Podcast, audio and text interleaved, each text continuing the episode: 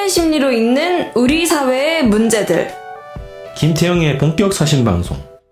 껍데기는 가라. 껍데기는 가라 이번 주 정규 방송은 쉽니다. 대신 김태영 소장의 특강을 보내드립니다. 이 강연은 2014년에 신간 싸우는 심리학 출간을 기념해 진행된 것입니다. 인간의 본성과 행복을 기본 주제로 진행된 이 특강은 주권방송 유튜브 채널에서도 보실 수 있습니다. 팟캐스트에는 처음 소개합니다.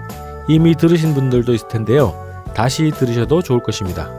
저희는 다음 주 정규 방송에서 뵙겠습니다. 감사합니다. 중요한 질문을 던져야 됩니다. 자본주의 사회에서 과연 행복이 가능할까요? 어때요? 지금까지 프롬이 주장해왔던 것을 쭉 우리가 되돌아서 생각해 본다면 어떨 것 같아요? 가능할까요? 안 된다는 것이 프롬의 입장입니다. 안 된다는 겁니다. 왜 안 될까요? 우선 자본주의 사회에서는 자유와 통제력의 상실을 피할 수가 없다는 겁니다. 정치 권력은 누가 다 장악하고 있어요? 소위 한국의 기득권 측이 다 장악하고 있죠. 그건 뭐 다른 나라도 비슷해요. 아주 이제 특수한 괜찮은 몇 나라 빼고는. 그 다음에 경제는 어때요? 회사, 공장, 뭐 이런 은행 이런 거다 어, 누가 가지고 있습니까? 자본가들이 갖고 있습니다. 소수. 그러니까 우리 일반적인 서민들, 민중들은 철저하게 권력이라든가 자본이라든가 기술이라든가 지식에서 소외되고 있습니다. 통제할 수가 없어요. 그러면 거기에 의해서 또 조정되고 억압되고 있어요. 그러니까 무력감을 피할 수가 없다는 것이죠. 프롬의 입장은. 그래서 프롬은 일단 생산수단 자체가 사유화되어 있는 나라, 그러니까 자본주의 체제에서는 인간은 일단 경제 영역에 대해서는 자유가 없기 때문에 정치는 둘째치고 어? 여기서는 인간이 무력감을 벗어날 수 없다. 따라서 인간은 행복할 수 없다는 것이죠. 그 다음에 또 한 가지는 자본주의 사회는 계속 공동체를 어떻게 합니까? 파괴하죠. 계속 파괴합니다. 왜? 경쟁을 강조하기 때문에. 물론 이제 경쟁을 좀 완화시키는 좋은 자본주의를 만들 수도 있겠습니다만 이제 한국 같은 신자유주의가 들어온 자본주의는 그렇게 하지 않고 오히려 모든 공동체 안에다가 경쟁을 집어넣고 경쟁을 하도록 만드는 쪽이거든요. 그러다 보니까 정말 우리 한국 사회는 어, 언제부터 경쟁이 시작된 것 같아요. 요새는 아주 태어나서 말을 익히는 순간부터 경쟁하는 것 같아요, 애들이 영어 공부하고 막 이러면서 그래서 평생을 경쟁 관계에서 살아갑니다. 자, 그러다 보면 우리가 뭘 피할 수가 없죠. 고독감을 피할 수가 없어요. 이런 사회에서는. 즉, 사랑의 관계와 공동체를 상실할 수밖에 없다는 것이죠. 그리고 우리가 지금 한국 사람들이 살아가는 인생 목적은 대체로 뭡니까? 사람답게 살기 위해서 밥, 밥을 먹는 겁니까? 아니면 밥을 먹기 위해서 살아가고 있는 것 같아요. 대부분의 한국 사람들의 인생 목적은 밥을 먹기 위해 살아가는 거예요. 이건 짐승 같은 삶이죠. 동물적인 삶입니다. 밥그릇을 위한 삶이라면. 즉, 그냥 생존을 위한 삶. 혹은 내가 이 사회에서 버림받지 않고 남들한테 무시당하지 않고 나름 잘난 척 하면서 살 수 있는 삶. 이거라면 이런 삶은 철저하게 밥그릇을 위한 삶이라고 할 수 있고 이기적인 삶이라고 했어요. 이기적인 삶. 그러면 이기적인 삶은 아까 얘기했듯이 생산적인 삶하고 아무 상관이 없어요. 내가 나만을 위해서 살아왔다. 철저히 혼자서. 그러면 이기적으로 살아왔다는 얘기고 그럴 경우에는 권태감을 피할 수가 없습니다. 그런 사람은. 생산적인 삶을 살지 않았기 때문에. 제 친구들도 이제 제가 나이가 좀 많이 찼는데 제 친구들도 이제 고등학교 친구나 이런 애들을 만나보면 이기적으로 산 놈들 있죠. 그러니까 특별히 나쁘게 악하게 살았다는 뜻이 아니고 그냥 세상 일에 무, 무관심하게 자기 그냥 그 밥 먹고 사는 거에만 이렇게 열심히 몰두하고 살아온 친구들이 있어요. 걔들이 굉장히 뭐랄까 허무감과 권태감을 심하게 표출하더라고요. 나이가 들고 나니까 직장에서 또 퇴직하게 되니까 이제 대기업 같은 데 들어가도 한국 같은 경우는 몇 살이면 밀려납니까? 한 45대면 퇴직 압력을 받죠. 그래서 50까지 버틴다 쳐도 50 넘어가서 버티기 정말 어려운 곳이 한국의 대기업인데 제 친구들이 대기업 처음에 들어갔을 때는 뭐 좋아하더라고요. 그래서 나보고도 맨날 정신 차려라 그랬거든요. 야 정신 차려라. 너 언제 그, 언제나 그 짓을 하고 다닐 거냐. 요새 와서는 제일 부러워합니다. 왜? 돈을 제가 많이 벌어서 부러워하는 거 아니에요. 돈은 여전히 그놈들이 잘 벌고 나보다 돈도 많아요. 근데 뭘 부러워하죠? 아, 생산적인 삶을 살고 있다고 느끼는 거죠. 그런 표현은 안 하는데 무식하니까 그런 표현은 안 하지만 예. 이제 걔들이 얘기하는 걸 해석해 보면 그 얘기예요. 너는 생산적인 삶을 살고 있지 않냐. 나는 뭐 그냥 살았다 이러고 막 밥만 먹으려고 그 얘기예요. 그리고 이제 끝났다 그것도 그나마 밀려나니까 난 이제 뭐 하냐. 나머지 시간 동안 이런 고민을 얘기합니다. 그 제가 야, 그 그렇게 열심히 살아서 노후 자금 만들어 놓고 자식들 다 교육시킨 것도 잘한 거야. 그러니까 뭐라 그러냐면 야, 그건 누가 다 하잖아. 뭐 그런 식으로 얘기해요. 그거 못하는 사람이 있어. 다 하는 거지 사람이면. 그러니까 삶의 의미는 거기서 찾을 수 없다는 얘기죠. 자기들이. 그래가지고 지금은 이제 인생 말년 이제 한 3, 40년 남았는데 한국 사회는 요새 죽지도 않죠. 예, 죽고 싶어도 못 죽어요. 병원에 가면 다 살려내요. 그러니까 평균 수명이 80몇이에요 지금. 한 5년 더 있으면 막 90, 100 된다는 얘기가 있어요. 그러면 이제 우리, 저도 앞으로 50년 더 살아야 된다는 얘기 아니에요. 100이 되면. 와 진짜 어떻게 해야 됩니까? 이제부터 인생 설계 다시 해야 됩니다. 이제 인생을 새로 시작해야 돼요. 그 정도로 요새는 수명이 길어졌어요. 그러니까 얘네들이 50의 회사에서 밀려났어요. 대기업에서. 얼마나 끔찍할 거예요. 남은 시간. 권태롭게 사는 게. 그러니까 뭐 한 놈은 그런 얘기까지예요. 자기가 전원주택 하나 사놓을 테니까 네 것도 같이 지을 테니까 와서 살자니까 같이. 지 권태감을 해소하기 위해서 나를 희생시키겠다는 거죠. 네. 돈으로 돈으로 유인해서. 근데 제가 가겠다 그랬습니다. 네. 그렇게 지으면.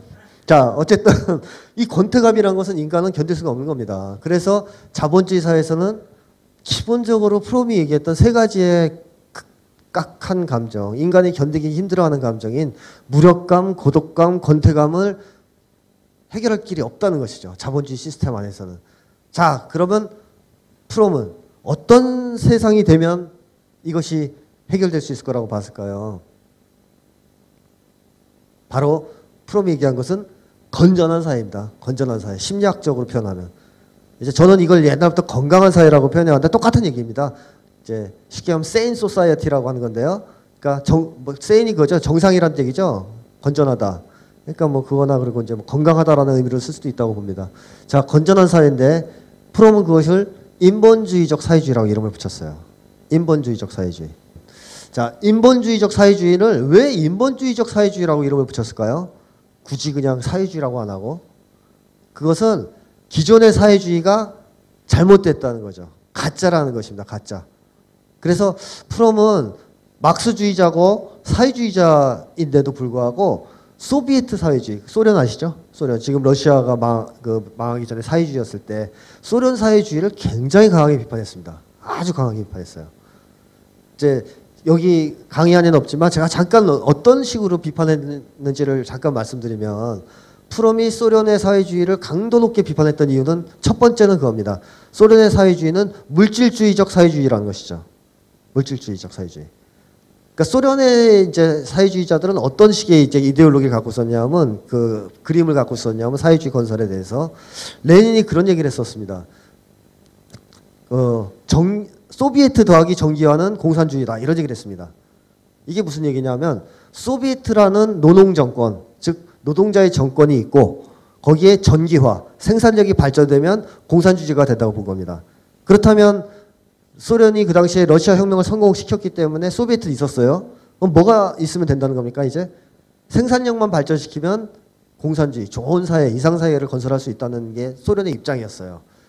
그리고 그 뒤에 이제 후르시초프 같은 사람은 뭐라 그랬냐면 사회주의의 목표는 만인이 배불리 먹는 것이다라고 얘기했습니다. 그런 취지의 말을 합니다. 즉 미국에는 슈퍼마켓에 막 물건이 넘치고 막 좋은 거 많잖아요. 근데 그 소수만 가지잖아요. 근데 사회주의는 그게 목표가 그게 아니고 다수가 가지는 게 목표다 그걸 이렇게 얘기했습니다. 프롬이 이걸 굉장히 깝니다. 물질주의라고. 막스가 처음에 사회주의를 주장했을 때 사회주의를 주장한 이유는 배부른 돼지가 되기를 원해서는 아니었다는 것이죠. 즉 물질적 풍요를 누리기 위해서 사회주의를 주장했다는 것이 아니라는 거죠. 그게 이제 필요하니까 물질적 풍요를 얘기했을 뿐이지 그 자체가 사회주의 목표는 아니라는 것입니다. 물질적 풍요가. 그럼 뭐가 사회주의 목표가 됐어야 하는 겁니까? 뭐가? 바로 사람입니다. 사람. 막스가 사회주의를 얘기했던 것은 사람이 행복해지는 사회, 사람이 더 훌륭한 사회적 존재로 발전하는 사회를 꿈꿨기 때문에 사회주의라는 개념을 만들어낸 것이지 만인이 배부른 돼지가 되기를 원해서 사회주의를 얘기한 게 아니었다는 것이죠. 그래서 이제 프롬은 소련의 사회주의는 반드시 실패한다고 얘기합니다. 왜? 물질주의적 목표를 추구했기 때문에. 그리고 실제로 그 프롬의 예언대로 소련은 망했습니다. 물질주의를 추구하다가. 자극도 뭐 물질적 자극을 우선해서 줬고, 그 다음에 고르바초프는 그런 얘기도 하죠. 고르바초프 맞을 겁니다. 미국의 슈퍼에 가서 딱 슈퍼를 보고 그럽니다. 미국으로부터 우린 배워야 한다. 이랬습니다. 그 슈퍼를 가르치면서. 그 순간 소련은 망한 겁니다. 왜? 물질주의를 하는 한 자본주의를 이길 수 없습니다. 그리고 자본주의화 될 수밖에 없죠. 그게 첫 번째 이유입니다. 에레 프롬이 얘기한 기존의 사회주의가 잘못된 거, 망할 수밖에 없었던. 두 번째로 프롬이 비판했던 것은 뭐냐? 소련의 지도자들이 너무 생각이 단순했다는 거죠. 뭐가 단순했냐면 소련의 지도자들은 그 당시 이런 생각을 하죠. 사회주의 혁명을 성공시키면 사람들도 다 갑자기 사회주의적 인간이 될 거야. 뭐 자동으로 될 거야. 라고 믿은 거예요. 돼요, 자동으로? 안 돼요. 이거는 심리 치료 해본 사람 알아요. 잘 안 돼요, 치료가. 자, 심리치료 할 때 문제가 있어요, 이 사람이 정신적으로. 환경이 나빠서 그렇게 된 겁니다. 그럼 이 사람을 새로운 환경에 집어넣으면 바로 심리가 변할 것 같습니까? 어림도 없습니다. 그렇게 치료해서 되면 다 했죠. 환경 치료에서 다 성공했죠, 우리가. 안 됩니다. 인간의 심리라는 것은 상당히 오랫동안 저항하는 성질이 있어요. 버티고. 즉, 환경이 바뀐다고 즉각 즉각 변화하지 않는다는 것이죠. 물론 환경에 의해서 상당히 큰 영향을 빨리 받지만 이미 고착된 중요한 심리들은 잘 바뀌지 않아요. 그러니까 프롬 얘기는 그겁니다. 자, 사회주의 체제 됐다. 그러면 그 이전에 살던 사람들이 갑자기 사회주의적 인간이 될 것 같냐는 거죠. 안 된다는 것입니다. 그래서 에리 프롬은 철저하게 정신혁명을 했어야 된다. 사회주의가 성공한 다음에. 그리고 모든 영역에서 동시혁명을 추진했어야 된다. 근데 소련은 정신혁명을 거의 안 했다는 겁니다. 거의 안 했던 겁니다. 그러니까 시간이 가면 갈수록 사람들이 오히려 자본주의 쪽에 문화를 받아들이거나 자본주의 이데올로기 침습을 받으면서 취약해졌다는 거죠. 그래서 소련의 사회주의는 멸망한 것이다. 이렇게 얘기합니다.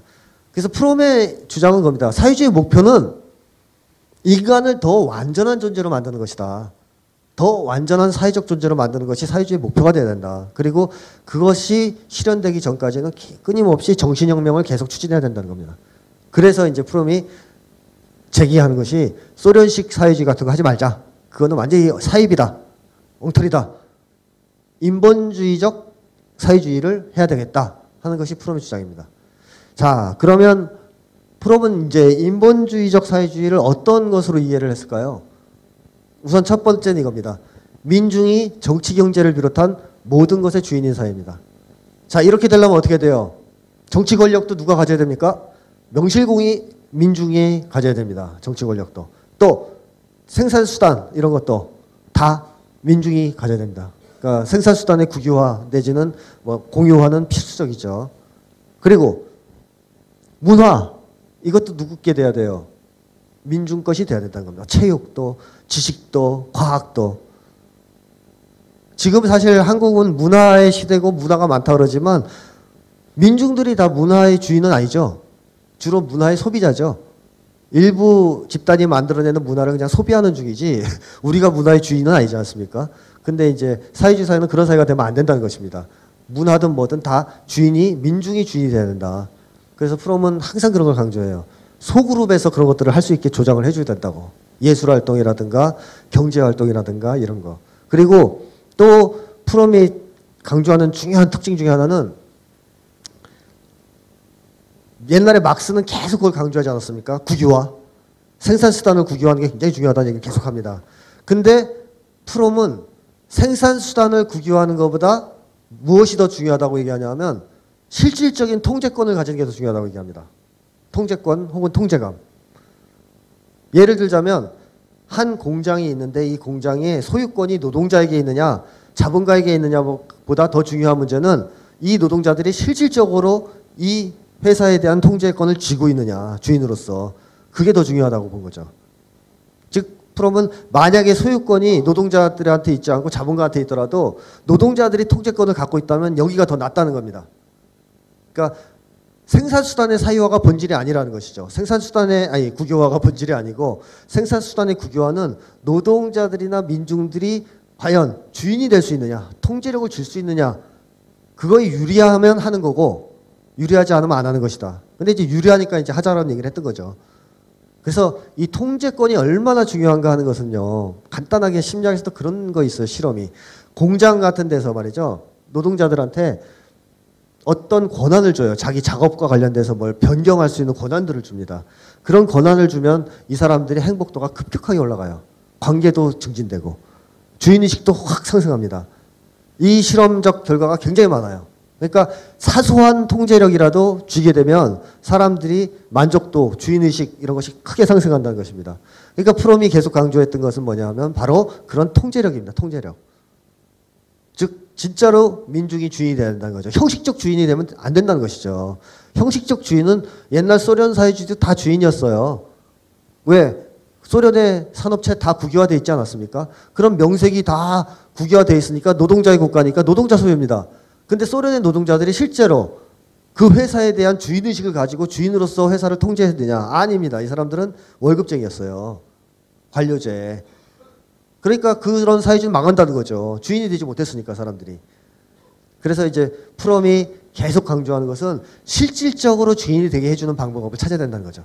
그리고 그걸 노력을 해야 되고 정치, 경제, 문화, 사상 모든 영역에서 민중들이 실제로 주인이 되게 해줘야 되고 또 주인이 될 수 있는 방도를 찾아줘야 된다.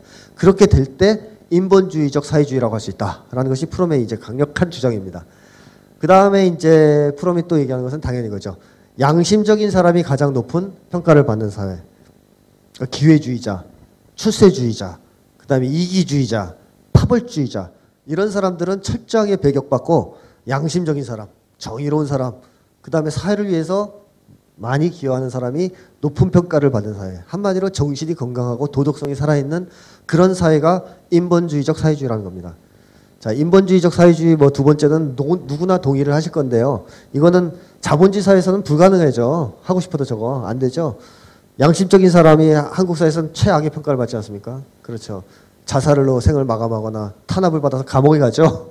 그러니까 그런 사회가 아닌 양심적인 사람이 가장 높은 평가를 받는 사회가 된다. 그 다음에 세 번째가 중요한데 또 공동체의 이익과 개인의 이익이 일치하는 사회가 돼야 된다는 것이죠. 자, 공동체 이익과 개인의 이익이 일치하려면 어떻게 됩니까? 사, 사회가 일부 개인을 위해서 복무하거나 일부 개인에 의해서 운영되면 안 되겠죠. 모두를 위해서 사회가 움직여야 됩니다. 모두를 위해서 평등하게 대해주고 그러면 어때요? 사람들이 그 안에 있는 사람들이 그걸 자기 것처럼 생각할까요? 안 할까요? 사회를 자기 것처럼 생각합니다.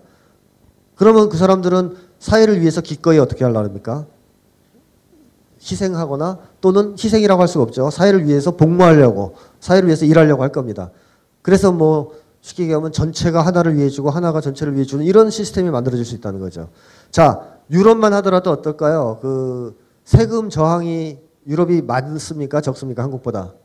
적죠. 왜 적어요? 세금 저항이 유럽은? 국가가 해주는 게 많아요. 다수 모두에게. 모든 국민에게 베푸는 혜택이 많아요. 소위 사회 안전망이라든가 사회 복지 정책, 국민들한테 돌아가는 임금, 혜택 이게 많습니다. 그러니까 전체에게 베푸는 게 많아질수록 사람들은 어떻게 돼요? 그 사회를 어떻게 생각해요? 자기 것처럼 생각하고 애착을 가져요. 그러면 세금도 기꺼이 낼라 그래요. 내면 모두에게 혜택이 돌아오고 그럼으로써 나도 혜택 받는 걸 알고 있으니까. 이것이 오랜 세월 진행되면 신뢰 사회가 되는 것이고 신뢰 사회가 오랫동안 진행된 사회가 아주 좋은 복지 국가고 이 복지 국가가 최상의 경제에 달한 게 어떻게 보면 인본주의적 사회주의겠죠. 즉 개인의 이익과 공동체 이익이 완전히 일치하는 사회. 공동체는 항상 공동체 안에 사는 모든 사람들을 위해주고 그 사람들을 걱정해주는 사회. 거꾸로 개인들은 공동체가 잘 되기를 바라고 공동체를 위해서 바쳐나가는 사회 모든 것을. 정말 우리가 꿈꾸는 이상 사회입니다. 서로가 서로를 다 사랑하고 위해주는 관계가 되는 사회. 이제 에리 프롬이 얘기하는 인본주의적 사회주의 사회는 이제 저런 사회입니다. 근데 뭐 사실 시간은 걸리겠는데 오래되면 이거는 금방 돼요 분위기상. 어, 여러분 이런 사회 어디서 보셨어요? 옛날에 역사책에서 우리나라 현대사에 있습니다. 광주에서 보셨죠? 광주. 광주의 사람들이 하나의 목적을 향해서 총을 들고 싸움을 시작했을 때 그 사람들은 어떻게 됐습니까? 서로 형제가 됩니다. 공동의 목적을 위해서 싸우는. 그래서 그때 광주에서 보면 시민군들한테 많은 사람들이 나와서 밥을 주고 자기가 가지고 있던 가게의 문을 열어서 음료수를 주고 또 그 사회의 밑바닥 인생을 살았다고 했던 깡패 뭐 그 다음에 매춘을 했던 여성들이 나와서 헌혈을 하고 광주의 모든 시민들이 한 마음 한 뜻으로 합쳐서 싸웠던 그 기억, 광주의 그 공동체, 아름다운 이상적인 공동체 한 번 있었죠. 보신 적이 있습니다. 그런 공동체가 인류 역사에 한 번씩 열렸습니다. 분명히. 가까운 가장 가까운 게 광주였고요. 그러면 그런 공동체가 열리는 것이 바로 이상 인본주의적 사회주의인 것이죠. 완전히 정착돼서 하나의 사회가 되는 곳. 자, 뭐 좋겠죠. 말만 들어도 좋은데. 자, 그 다음에 네 번째인데 이게 굉장히 중요한데요. 모든 사람이 개성화된 사회를 에리히 프롬은 인본주의적 사회자, 사회주의다. 그렇게 얘기를 했습니다. 근데 에리히 프롬이 얘기하는 이 개성화라는 말을 잘 써야 됩니다. 개성화라는 말을 잘 이해해야 됩니다. 에리히 프롬이 얘기하는 개성화는 뭐냐? 완전한 사회적 존재가 된다는 뜻입니다. 완전한 사회적 존재는 어떤 존재일까요? 인간 본성을 최고의 높이에서 갖고 있는 존재겠죠. 즉 자유로운 자. 어떠한 권력이나 어떠한 탄압이나 어떠한 구속에도 뭐 구애받지 않고 자기의 의지와 힘으로 자기 인생을 개척하고 살아나가는 아주 자유로운 인간. 의존하지 않고 독립적이고 그런 자. 그 다음에 사랑할 줄 아는 사람. 인간을 인간으로서 사랑할 줄 아는 사람. 그래서 모든 인간, 인류까지도 사랑할 줄 아는 사람. 그것도 아주 건강하게 살아갈 줄 아는 사람이겠죠. 그 다음에 생산적으로 살아가는 사람이겠죠. 이기적으로 살거나 나태하게 살거나 이런 게 아니고 아주 이제 사회를 위해서 공동체를 위해서 헌신적으로 희생적으로 살면서도 그 속에서 행복을 느끼는 생산적인 삶을 사는 사람일 겁니다. 이러한 존재, 완전한 사회적 존재.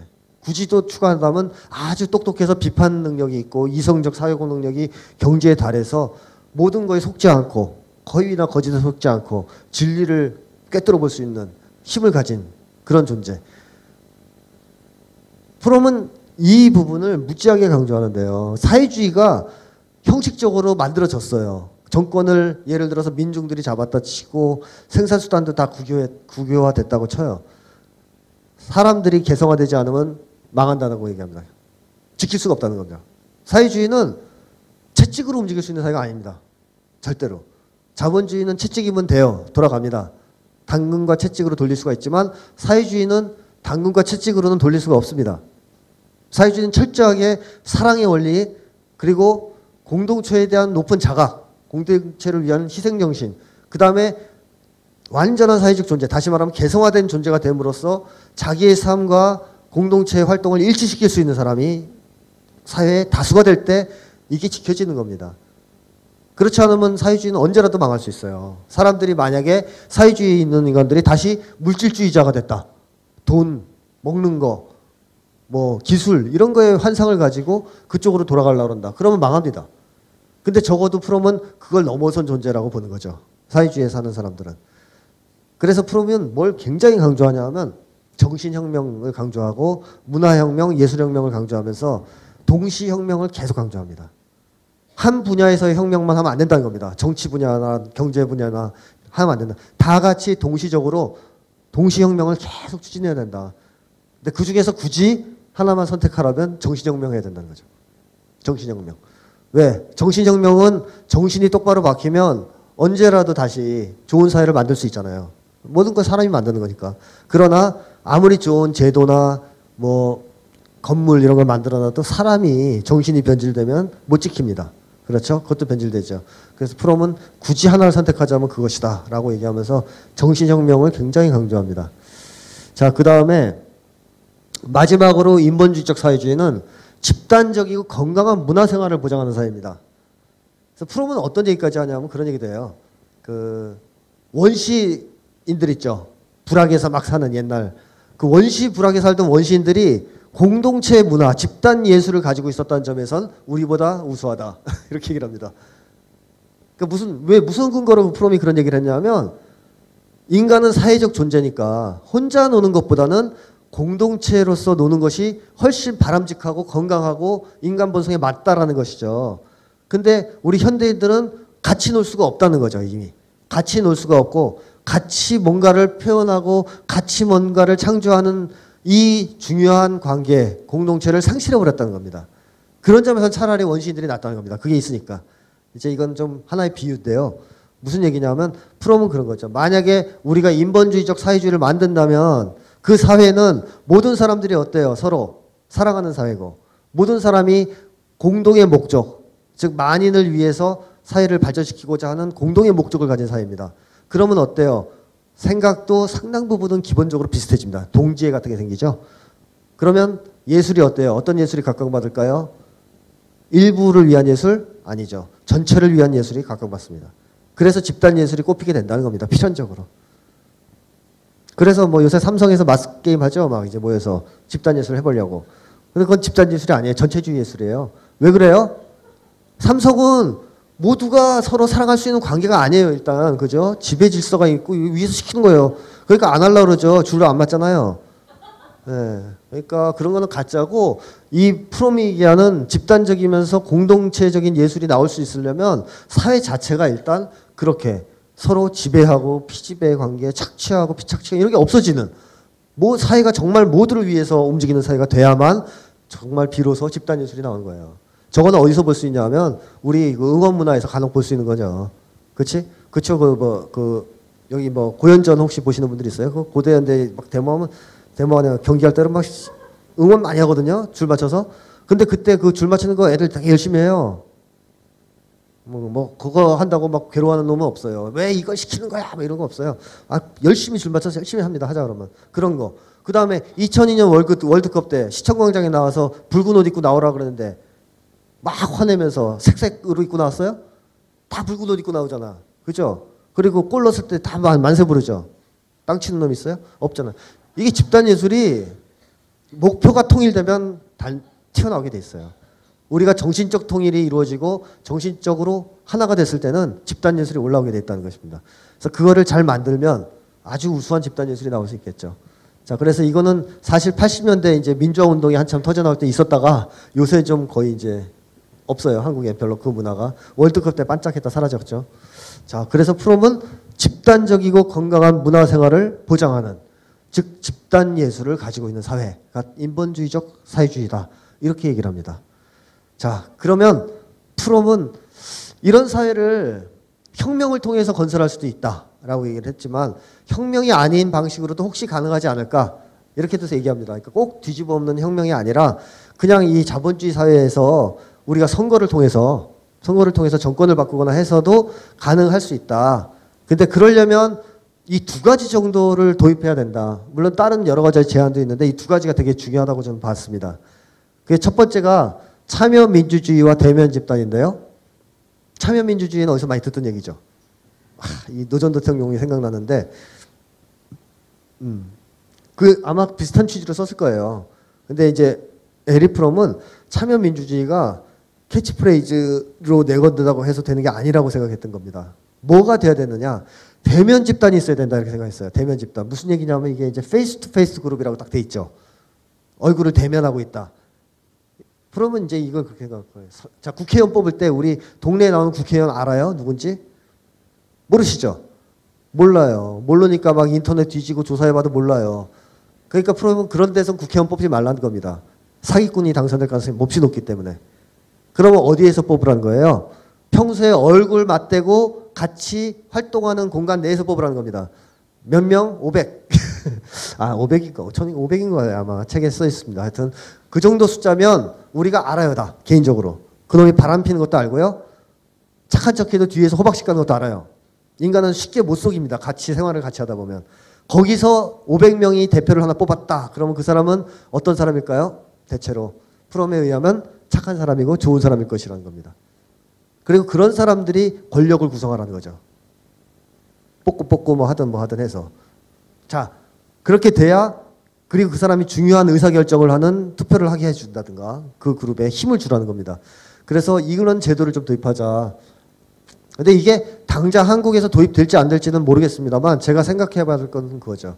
우리가 뽑는 사람들에 대해서 우리가 정보를 좀 더 가질 수 있는 게 필요하다는 것은 확실히 맞는 것 같아요. 프로베 주장대로. 알고 있는 사람 뽑으면 제일 좋겠지만 그게 안 된다면 정보를 가질 수 있는 사람을 뽑을 수 있는 그게 있지 않을까. 혹은 어떤 조직에서 뽑는다든가 같이 생활을 해서 잘 알 수 있는 뭐 이런 방식도 있, 을수 있습니다. 어쨌든 프롬은 규모를 좀 좁혀서 좁아 쪼개가지고 사람들을 좀 쪼개가지고 거기서 대표를 많이 뽑고 그 사람들로 권력을 구성하는 지방 분권을 강화해야 된다고 생각합니다. 그래야 참여민주주의가 잘 되고 이 사람들이 소수의 사람들을 상대하는 대의원이기 때문에 계속 접촉이 된다는 겁니다. 일반인들하고. 그러니까 정치가 민중 속으로 들어간다는 거죠. 그러니까 소위 진짜 참여민주주의가 된다는 겁니다. 저렇게 돼야. 그러지 않고에 내가 뽑아놓고 선거철에 얼굴이나 보는 사람 갖고는 사람들이 참여민주주의를 할 수가 없다는 거예요. 에, 예. 적어도 대표가 그렇게 대면 집단 내에서 나와야 문제가 생기면 찾아가서 야 너 왜 그렇게 했어? 뭐 이렇게 하면서 정치가 항상 우리 일상으로 들어올 수 있다라고 주장했습니다. 자, 그래서 이거는 굉장히 한 가지 참고를 해볼 문제라고 생각을 하고요. 그 다음에 또 한 가지는 프롬이 얘기하는 것은 최저생계비 또는 기본소득제도 이렇게 표현되죠. 저는 이걸 존엄 유지비라고 이렇게 표현했는데요. 왜냐하면 인간 존엄을 위해서는 꼭 필요한 돈을 줘야 된다 하는 취지의 제도이기 때문에. 그래서 프롬은 최저 생계비를 보장해 줘야 된다. 인간 모두에게. 이렇게 얘기를 합니다. 그리고 실제로 요즘에는 이걸 보장해야 되겠다는 주장이 좀 나오죠. 얼마 전에 스위스에서는 그 전 국민 성인에게 300만 원씩 지급하자는 안을 투표에 붙였으나 부결됐어요. 예, 이제 뭐 언젠간 되겠죠.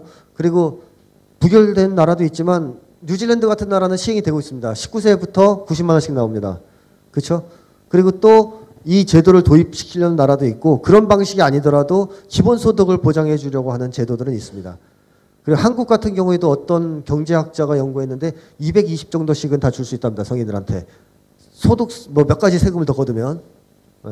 근데 이제 지금 정부가 부자들한테 세금을 안 거둘라 그러잖아요. 그래서 그걸 못 주는 거지.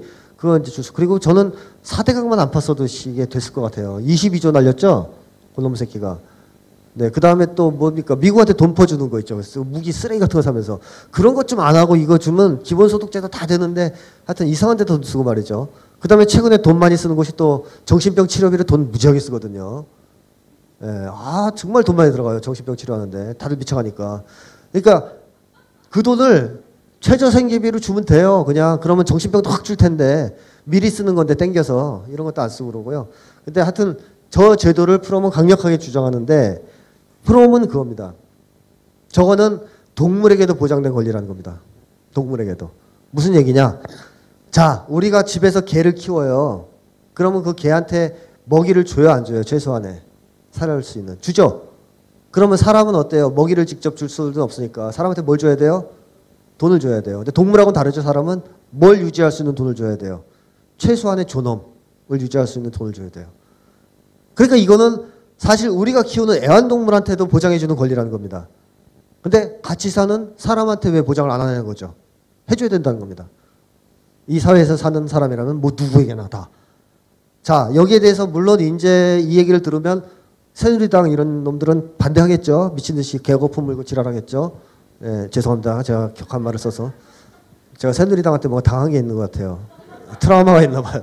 좀 거칠어집니다, 입이. 자, 근데 어쨌든 반대할 겁니다. 논리, 어떤 논리를 필까요? 일하지 않는 놈들한테 왜 돈을 주냐? 일을 해야 돈을 주지. 이럴 거 아니에요. 그죠? 걔들이 제일 잘 쓰는 논리입니다. 자, 왜 도대체 일하지 않는 사람한테 돈을 주느냐? 일하는 사람만 줘야 된다. 이런 얘기를 한다면 자, 우리 새누리당 국회의원들이 만약에 그런 얘기를 한다면 그 사람들은 어떻게 됩니까? 자기 집에 갔을 때 자기 자식들과 할아버지들은 굶겨 죽여야 됩니다.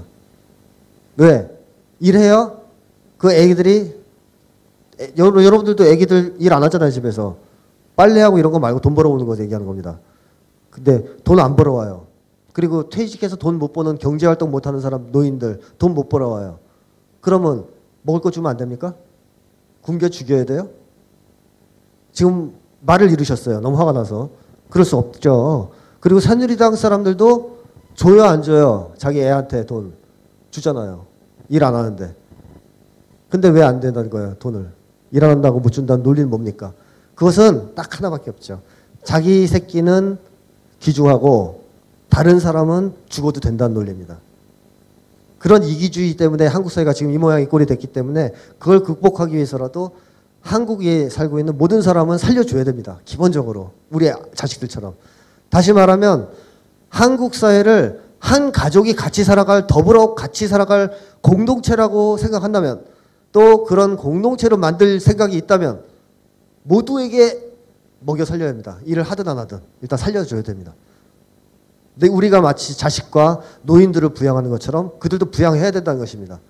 근데 만약에 한국 사회가 앞으로도 지금도 그렇지만 다른 사람은 죽던 말던 세월호에 갇힌 아이들이 물에 잠겨 죽던 말던 내 이속만 차리겠다. 영원히 우리 한국 사회는 서로 이기적으로 살면서 서로를 죽이는 경쟁하는 그런 잔인한 사회가 돼야 된다라고 믿는다면 일하는 자들은 굶어 죽도록 내버려둬도 되겠죠. 이건 관점의 차이입니다. 우리가 앞으로 어떤 사회를 만들 것이냐. 더불어 같이 살아가는 우리가 서로를 가족처럼 대하는 아름다운 세상을 만들 것이냐. 아니면 여전히 나 혼자만 잘 먹고 잘 사는 아주 이기적이고 잔인무도한 세상을 만들 것이냐. 전자라면 일안 하는 자들한테는 먹을 걸 주면 안 되겠습니다. 굶겨 죽어도 됩니다. 그러나 후자라면 줘야 됩니다. 일단 다 살려내야 돼요.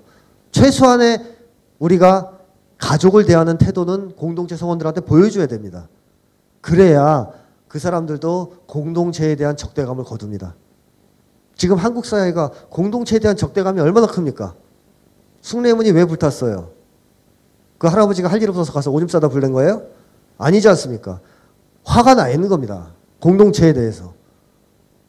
그리고 잔혹 범죄가 얼마나 많이 증가합니까? 이 사람들이 왜 공동체에 화가 나요?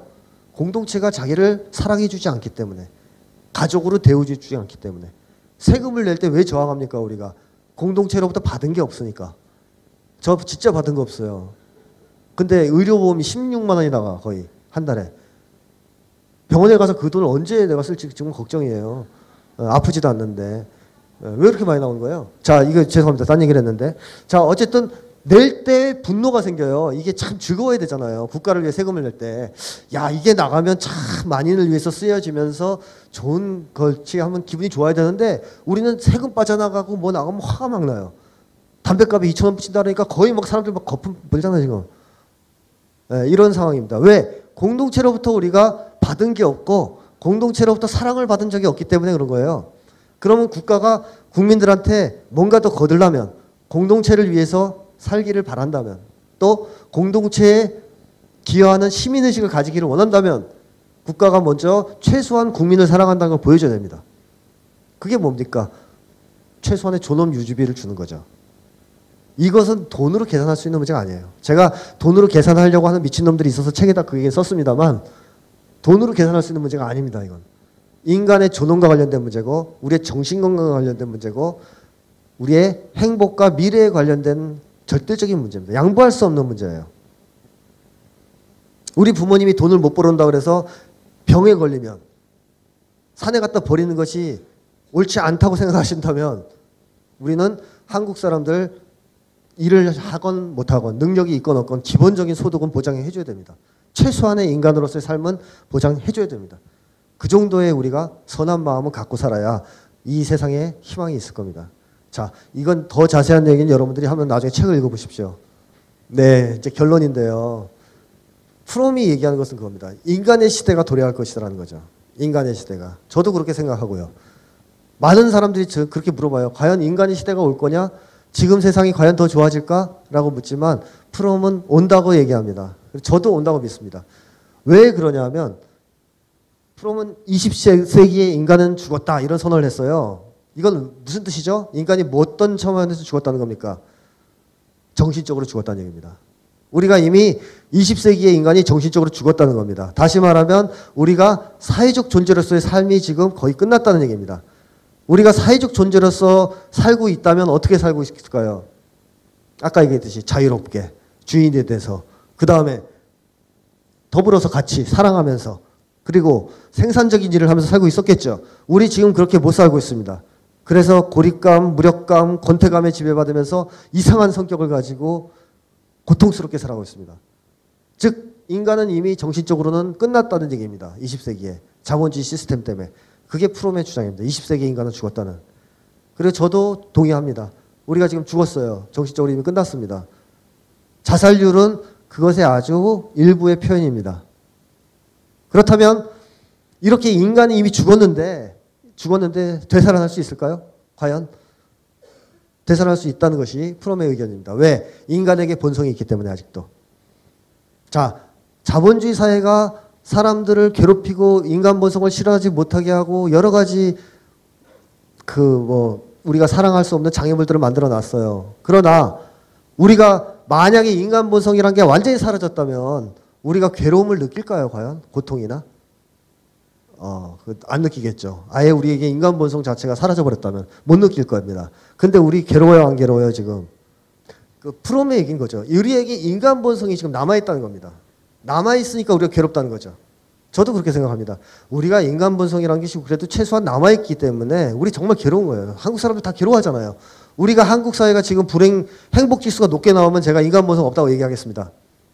그러나 조사해 보면 행복 지수 굉장히 낮게 나오고 다 불행하다고 얘기하고 한국 사회가 바뀌어야 된다고 얘기합니다. 힐링을 원합니다. 그것은 뭡니까? 우리가 인간 본성을 가지고 있다는 증거죠. 그렇다면 이 인간 본성이라는 것이 완벽하게 말살돼서 우리가 고통조차 느끼지 못하는 상황이 되지 않는 한 우리는 어떨까요? 결국 선택해야 됩니다. 이대로 계속 죽은 채로 지낼 것이냐? 완전히 망가져서 인간 본성조차 파괴될 때까지 속수무책으로 당할 것이냐? 아니면 인간 본성을 실현하기 위해서 싸워야 할 것이냐 하는 기로에 우리는 서 있습니다. 근데 인류 역사를 보면 단기적으로는 인간들이 계속 망가지고 이런 과정을 거치지만 언때요 인간 본성이 극한의 위협을 받으면 다시 일어나서 싸웠던 전례가 있습니다. 그 정도로 인간 본성은 강력합니다. 인간으로부터 분리시킬 수 없어요. 그래서 결국 우리는 인간 본성을 아직까지 갖고 있기 때문에 사회를 바꾸기 위한 싸움을 시작할 겁니다. 언제가 되었든. 프롬도 그렇게 봤습니다. 그러려면 뭐가 필요할까요? 우선 이상사회에 대한 신념이 필요합니다. 다시 사람들이 일어나서 싸울 것이라는 믿음. 그리고 그 싸움, 나도 힘이 된다면 동참하겠다는 신념. 그리고 이상사회가 필요하다는 신념. 이런 신념들을 가져야 된다는 거죠. 왜냐하면 이런 신념 자체가 없으면 이상사회라는 것 자체를 꿈꿀 수가 없고 우리는 다들 자포자기해서 다 무력하게 망가져 나갈 테니까 이 신념이 필요하다는 겁니다. 근데 그러기 위해서는 처음에는 누가 필요하죠? 다수가 다 동시에 이상의 사회에 대한 신념을 가질 수 없고 다수가 동시에 변혁을 꿈꿀 수는 없습니다. 그러면 누가 필요합니까? 그 다수를 흔들어 깨울 수 있는 사람. 잠에서 흔들어 깨울 수 있는 사람이 필요하죠. 프롬은 그런 사람을 바로 예언자라고 불렀어요. 그리고 이렇게 얘기했죠. 과거의 어떠한 역사적 상황도 오늘날만큼 예언자의 출현을 필요로 하는 시기는 없었다고. 즉 다시 말하면 지금 인류를 깨워야 된다는 겁니다. 누구가? 굉장히 위험한 상황에 있다는 겁니다. 인류가. 20세기 죽었다는 말이 나올 정도로 인류가 위태로운 상황에 놓여 있다. 따라서 예언자의 출현이 간절히 요구된다라고 얘기했습니다. 만약에 예언자가 없다면 어떻게 될까요? 그래서 이제 프롬이 인용한 게 바로 이 구절입니다. 즉 하느님이 소돔을 멸망시키려고 그러죠. 소돔을 멸망시키려고 그럽니다. 그러자 아브라함이 가서 용서해 달라고 빕니다. 소돔에게 기회를 달라. 멸망시키지 말아 달라라고 하자 하느님이 이렇게 얘기합니다. 안 된다. 소돔 그냥 불사르겠다. 거기에는 의인이 없지 않느냐? 그랬더니 아브라함이 이렇게 얘기해요. 만약 10명의 의인이 있다면 소돔을 용서해 달라. 이렇게 빌었습니다. 그러나 이제 그 이하로는 말하지 못했어요. 다시 말하면 10명의 의인도 없다면 정의의 이념이 구현된 가장 작은 집단이라도 존재하지 않는다면 아브라함조차 그 도시가 구원받기를 기대할 수 없었던 것이다. 라고 프롬은 얘기합니다. 이건 무슨 얘기입니까? 우리 한국 사회에 10명의 의인은 있어야 된다는 얘기입니다. 이렇게 얘기하면 무식한 거죠. 직역하는 거는 이렇게. 어, 10명은 아니고 20명이라고 생각합니다. 여기 20명 넘게 오셨기 때문에 제가 딱 20명이라고 생각하는데 최소한의 사람들은 있어야 되겠죠. 사람들을 잠에서 깨우는. 그리고 그런 사람들이 존재하는 한 인간은 다시 살아난다는 것입니다. 언젠가는. 우리 같은 사람들, 인간의 본성이 다시 깨어나서 인간의 시대를 열 것이라고 믿는 사람들, 또 그런 시대를 열어가기 위해서 노력하는 사람들이 몇 명이라도 존재하는 한 다시 인간의 시대는 열릴 것이라는 것이고 그 결과 다가올 세상은 인간의 시대가 될 것이라는 것이 프롬의 주장이었습니다. 그리고 비록 우여곡절을 겪고 있지만 저는 지금 이 시대로 우리가 가고 있는 것이다. 어려움을 겪고 있고 순간 후퇴도 했지만 결국 이 시대로 우리는 갈 것이고 지금도 가고 있다라고 생각합니다. 그리고 이번에 출간된 이 싸우는 심리학이 이 인간의 시대를 앞당기는 예언자들을 만들어내는 그런 하나의 책이 됐으면 정말로 좋겠습니다. 자, 긴 시간 강의 듣느라 수고 많으셨습니다. 마치겠습니다.